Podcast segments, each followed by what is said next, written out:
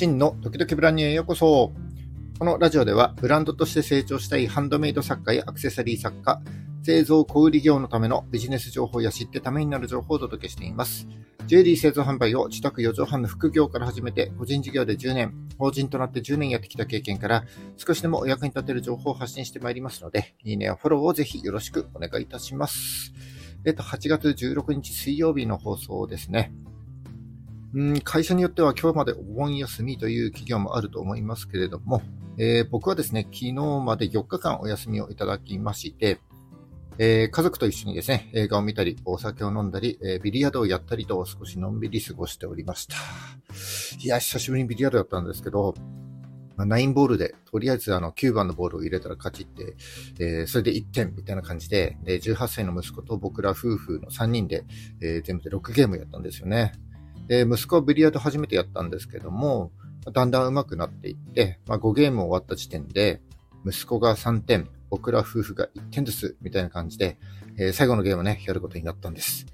で、もともと僕もね、あんまりルールわからない上に、まあ、家族全員 B 型で負けず嫌いだからもう無気になっちゃって、ま、最後のゲームでは勝ったら4点みたいな感じでね、最終的には父親の僕が勝つという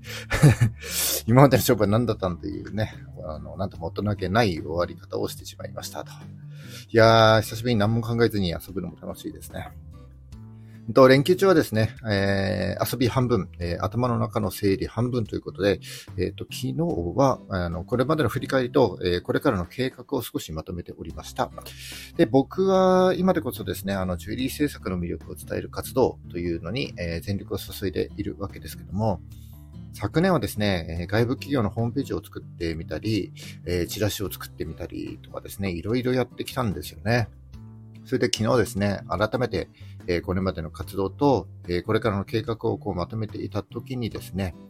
やっぱり選択と集中が重要だなというふうに感じたので、今日はこの、えー、選択と集中ということについて、えー、ちょっとお話ししていきたいなというふうに思っております。えー、それでは今日も最後までお聴きください。それではどうぞよろしくお願いいたします。はい、えー、今日は選択と集中ということについて、えー、僕の考えをですね、ちょっとお話したいと思います。え選択と集中。まあ、ビジネスを成功させる上では、えこの選択と集中が大事だよねというふうによく言います。選択と集中とは、特定の分野や領域を選んで絞り込んで、そこに対して人やお金、物といった経営資源を集中させるということになりますね。えー、大手の企業だってこう無限に経営資源があるわけではないので、今ある100%の資源をですね、100%一つのことに特化して集中させた方が、より良い結果が得られるということになるわけです。まあ、二つ三つやろうとした場合はですね、当然100%の資源をこう二つ三つに分けて、え取り組まなければならなくなりますので、かけられる時間も限られてくるし、得られる利益もですね、2分の1、3分の1、あるいはね、それ以下になるかもしれません。えだから、ビジネスを成功させるためには、この選択と集中が第一、重要だというふうに言われるんですよね。で、選択と集中の反対は多角化になりますけども、じゃあ多角化はうまくいかないのかというと、そうではないんですよね。えー、なるべく理解しやすいように、大手企業の例として、ヤマハを挙げたいんですけども、えー、ヤマハはですね、えー、もともとオルガンの修理業から始めてスタートして、えー、ピアノの製造メーカーとなって、えー、もう国内外では上位のシェアを獲得しているわけですけども、えー、1954年の当時はですね、えー、ピアノによる音楽自体がなかなか、日本では普及しなかったということらしくて、でその現状を打破するために、ヤマハ音楽教室を作ったというふうに言われています。で、ヤマハは、えー、音楽以外にもバイクを作ったりですね、半導体を作ったり、あるいはゴルフリゾートを運営したりと、まあ、いろんな事業を行っているということはですね、あの、多くの人が知っていることだと思いますし、当然メリットがあるからこそ、この多角化経営ということを、ヤマハは行っているわけです。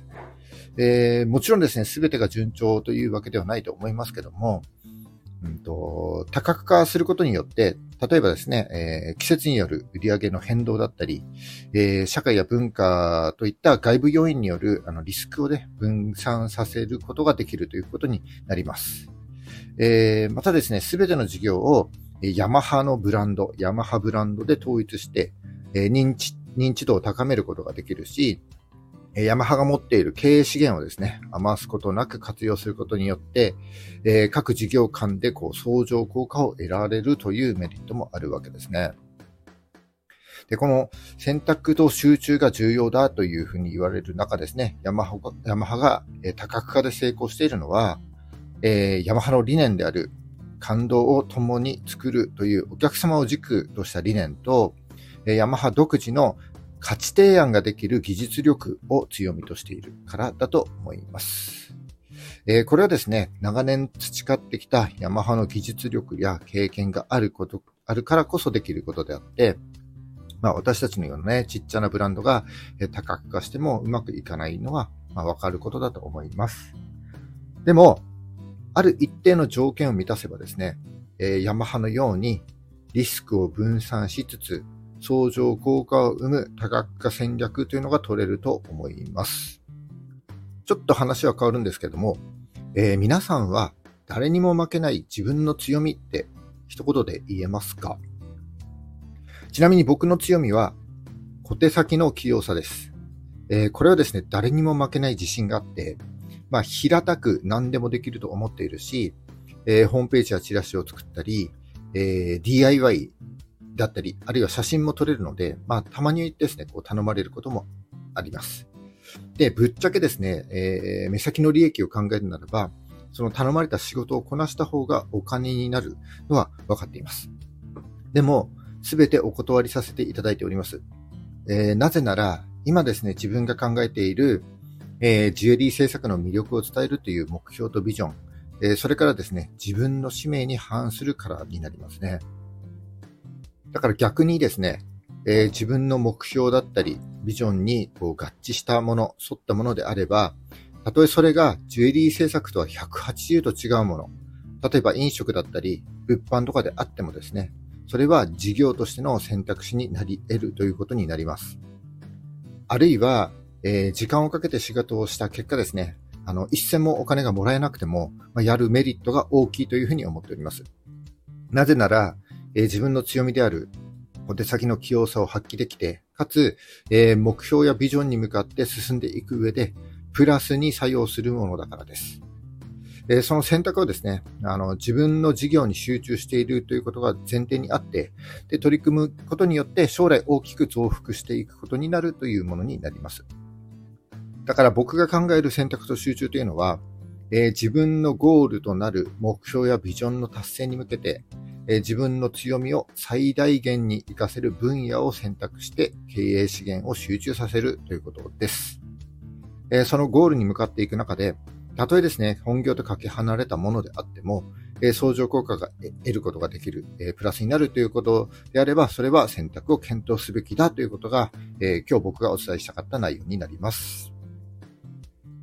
うんと、ヤマハのようにですね、こう自分の強みを知ってどこに向かうべきか、えー、これさえ明確になっていれば、えー、的確な選択ができて、で、その選択したことに対して、えー、自分が持っているリソースを集中できると思います。え例えばですね、何か新しい仕事や依頼が発生したときは、まあ、自分の強みが活かせるかどうかを確認するのはもちろんですし、え自分が理想とするビジョンだったり、え目標地点に向かって進んでいくにあたって、えプラスに働くかどうか、え相乗効果になるかどうか、またですね、自分の資産として生きてくるかどうかということが、えー、一つの選択基準になるかなというふうに思っています。で、このことを頭に入れておけばですね、どんな話が来ても迷うことなく判断できるわけです。えー、これが僕の考える選択と集中になります。えー、この話が少しでも役に立てれば幸いです。今日は以上になります。えー、今日も最後までお聞きいただきましてありがとうございます。えー、この放送が少しでも役に立った、ためになったと思った方は、いいねをお願いします。えー、聞いたよという印で、いいねボタンをポチッと押して残して帰っていただけると非常に嬉しいです。えー、今後も頑張って配信してまいりますので、よかったらフォローもぜひよろしくお願いします。えっ、ー、と、8月も残り半分後発戦ですね。え、残り半月頑張っていきましょう。バイバイ。